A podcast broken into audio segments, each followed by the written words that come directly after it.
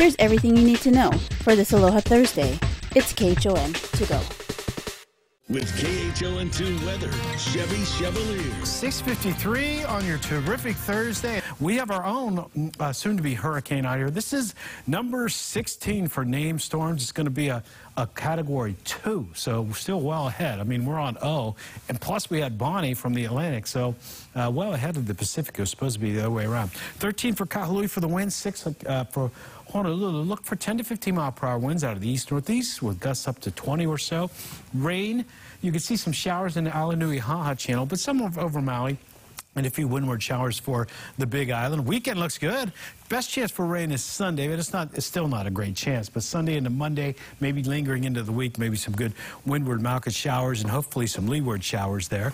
And you can see that chance. I bumped it up on Sunday into Monday, and then the trades increase Monday again, and it looks like as if it'll go back down at the end of the week next week. How about your surf, Gary? Good morning. How's it going?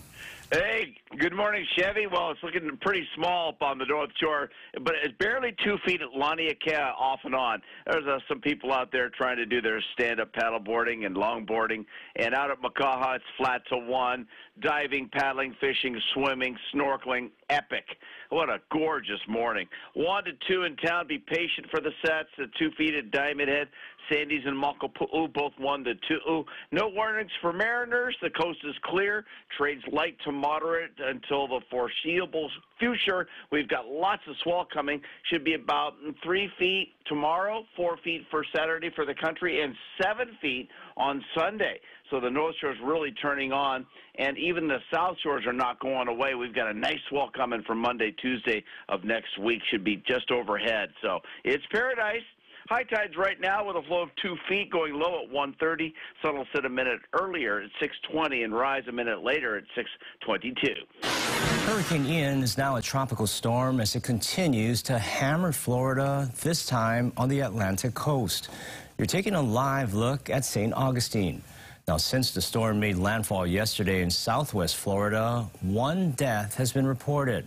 But a Florida sheriff said he believes fatalities may be in the hundreds. To Arkansas now, where authorities are once again searching a lake for the body of a former Big Island resident. Police believe 28-year-old Allison Castro was murdered by her ex-boyfriend Casey Jennings, who's also from the Big Island. Castro's mother tells us her daughter had been living with him.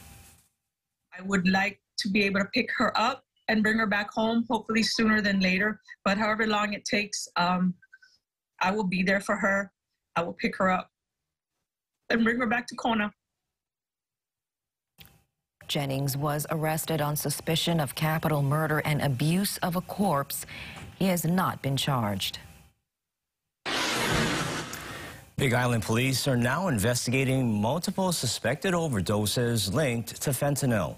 Hundreds of fentanyl and rainbow fentanyl pills in plastic bags were seized in a recent bust by Big Island police.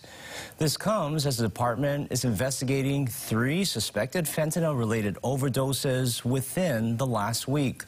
And with Halloween coming up, experts are urging parents to watch out for keiki.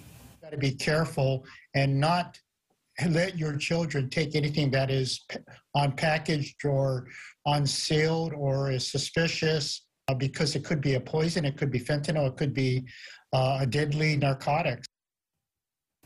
Police say two milligrams of fentanyl, which amounts to one grain of Hawaiian salt, can be fatal. Here is today's Need to Know. The Stadium Authority is meeting today as questions remain over the future of Aloha Stadium. Governor Ige has put the project on hold, and his staff says reworked plans could be released in about three weeks. A man accused of shooting two people on Hawaii Island on Monday is expected in court today. Shane Fan is charged with attempted murder and multiple firearm-related offenses. HART and first responders will be conducting another drill today at the Aloha Stadium rail station. They're preparing for potential emergencies when the train is up and running. And the Institute for Human Services has received a $72,000 grant that will improve the water services at Kahauiki Village. It's an affordable housing community for people in need.